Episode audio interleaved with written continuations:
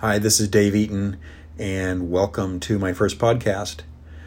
Over the years, I've been asked to share my story on how and why I launched my entrepreneurial career.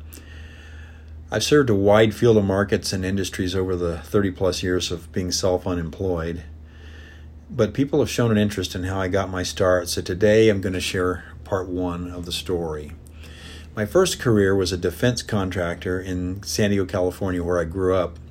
My mother was a bookkeeper and receptionist for a contractor, and at age 15, I got my first real job working for her company, cleaning and fueling heavy equipment. I got picked up every day after school to go to work. On my 16th birthday, I got my driver's license, and I was promoted to the company Gopher. My job was to gopher whatever anybody needed and whenever they needed it. I went from job to job, picking up plans, delivering parts, and I would get lost nearly every day. All I had was a Thomas Brothers map of San Diego County and an address to where I was going. I got my own hard hat printed with my nickname they gave me, and I proudly wore it. It said Easy Money. They'd see me coming up on a project, and I'd get out of my car and they'd say, Hey, Easy Money. Then they'd laugh, and I'd laugh, and then I'd get back into my car and roll down the windows and turn up the radio, and I'd be back on the road. It was a great job. I got paid to drive around town and listen to my radio. I remember one time I got lost. I called the office from a payphone. My mom answered and says, and I said, Mom, I don't want you to worry, but I'm like totally lost. She says, Well, where are you? I said, I don't know, Mom. That's why I called you. But I think I saw a sign that said, Welcome to Los Angeles. She said, Honey, you go just go and find a freeway and then just head south. Eventually, you'll find your way back. My kids will tell you that that's a story of their life. They say that my favorite thing to tell them when they have a problem is just go figure it out. The truth is, on that day, I, I don't really remember what my mom said, but I'm pretty sure it wasn't any more helpful. I worked full time during the summers doing some pretty dirty jobs, and it was definitely motivation for higher education. I studied and learned to read plans, and I took university extension classes while I was in high school to learn what it took to be a construction estimator. By the time I graduated high school, I was promoted to the lead estimator position and I was bidding projects worth hundreds of thousands of dollars. My bosses were two middle aged hippies and they must have had a lot of faith in me, or maybe they were just stoned all the time because who in the world would put that much trust in an 18 year old kid? I look back and I can't hardly believe the opportunity they gave me. I'm forever indebted to them for that. I don't think I'd have been so trusting of an 18 year old kid with such a huge responsibility, but I'm sure thankful they were in me. The confidence they had in me was more than I had in myself, and it propelled my dreams.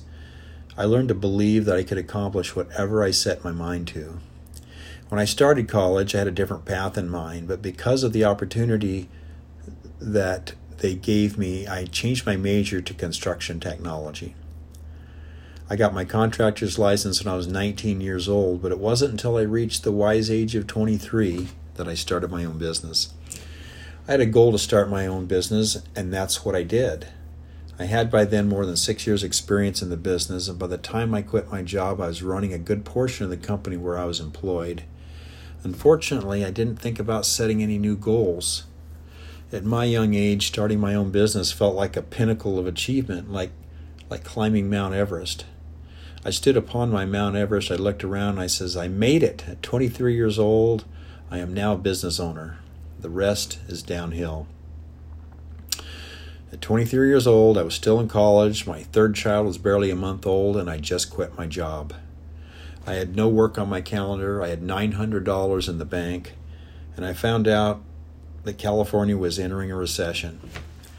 And I didn't even know what that meant. But I did discover that work was getting scarce. It's like I learned all these cool dance moves like John Travolta did, and just to have the disco place closed down. What was I thinking? I had a vision and I manifested it. My vision was to start my own contracting business. I didn't realize at 23 years old and no business degree that a business isn't a real business if you don't have customers. I stretched my $900 for about two months before getting my first job. I'd never gone that long before getting any work. I was used to people calling me to invite me to their new, you know, to their new projects. I gave everyone I knew my new phone number, but the phone just wasn't ringing. It was bad for everybody. I saw competitors of mine going out of business because they had much bigger liabilities than I had. I didn't need much to feed my family, but what I did need was hard to get.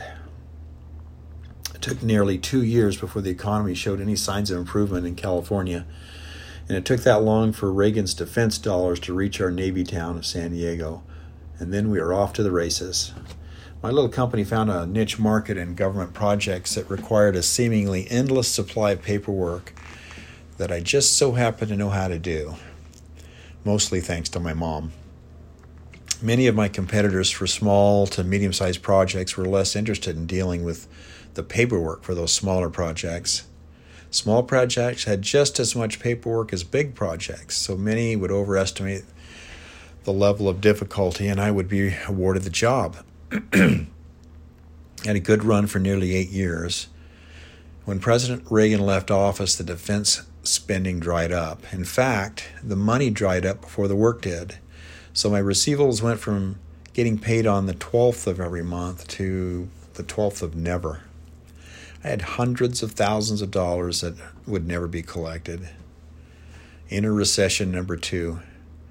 This time I had more to lose, way more. I developed close friendships with many that I hired to help me fulfill my contracts. Some of them, after it was all said and done, couldn't be fully paid, but still we, we remained friends. As this new trial began, I was already dealing with a bigger one. My business was being vol- involuntarily redefined, and so was my family. Three years prior to this, I became a single dad with four kids, ages three to nine. The welfare of my family was always my number one priority, and for nearly four years, I was both caretaker and provider of my family, and it was hard. Running a business and caring for your family alone is beyond crazy. I've met single mothers who have tried and found few who were really very successful at it. I never counted myself successful at either one during that phase of my life. In fact, it wasn't until after I met my sweetheart Deb and her three kids, and after she finally agreed to join my circus, that things started to change. We became a team, a big team. We worked together, we prayed together, and we had hope for the future. And then something magical happened.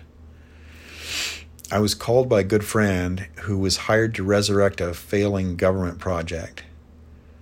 Among his tasks was to try to find a solution to restore thousands of square feet of concrete without having to demolish it and start new. Millions of dollars was at stake. This friend called me because he believed I was capable of helping him find a solution to his problem. I researched and sought counsel on the technology available at the time to effectively repair and restore concrete. I found a local company in San Diego that was building their business around this developing technology. They taught me what they knew and opened my eyes to a whole new world. I proposed a plan and I was asked to go and create a prototype on the project located in a small border town in Arizona that hosted a U.S. Army base. It'd be an under, understatement that my current prospects for work were limited, so I agreed to travel 500 miles from home in the middle of the night to apply a test sample at a vacant facility on a Saturday with no one else around. I remember as I was crouching down on this concrete floor, troweling out my small sample, I was thinking about all the options the U.S. government might have available to them, including multi million dollar companies with laboratories to create models and simulations and do sophisticated testing that would make my small effort look foolish. Why I was asked to solve this problem and how did anyone have any faith that I could do this? Those that know me know that I'm a person of faith, and I took it as a sign from God that a great opportunity was handed to me, and all I had to do was take it. Accepting my proposal and awarding me the contract to do this work was going to save millions of taxpayer dollars. But for me, it was a pivot in my life's journey And little did I know, did I know that it would have far more reaching consequences. It not only changed my career path, but it also altered my life's goal and ultimately impacted the lives of many people. In part two of the story, I will reveal what I really wanted to be when I grow up. So stay tuned and thanks for coming.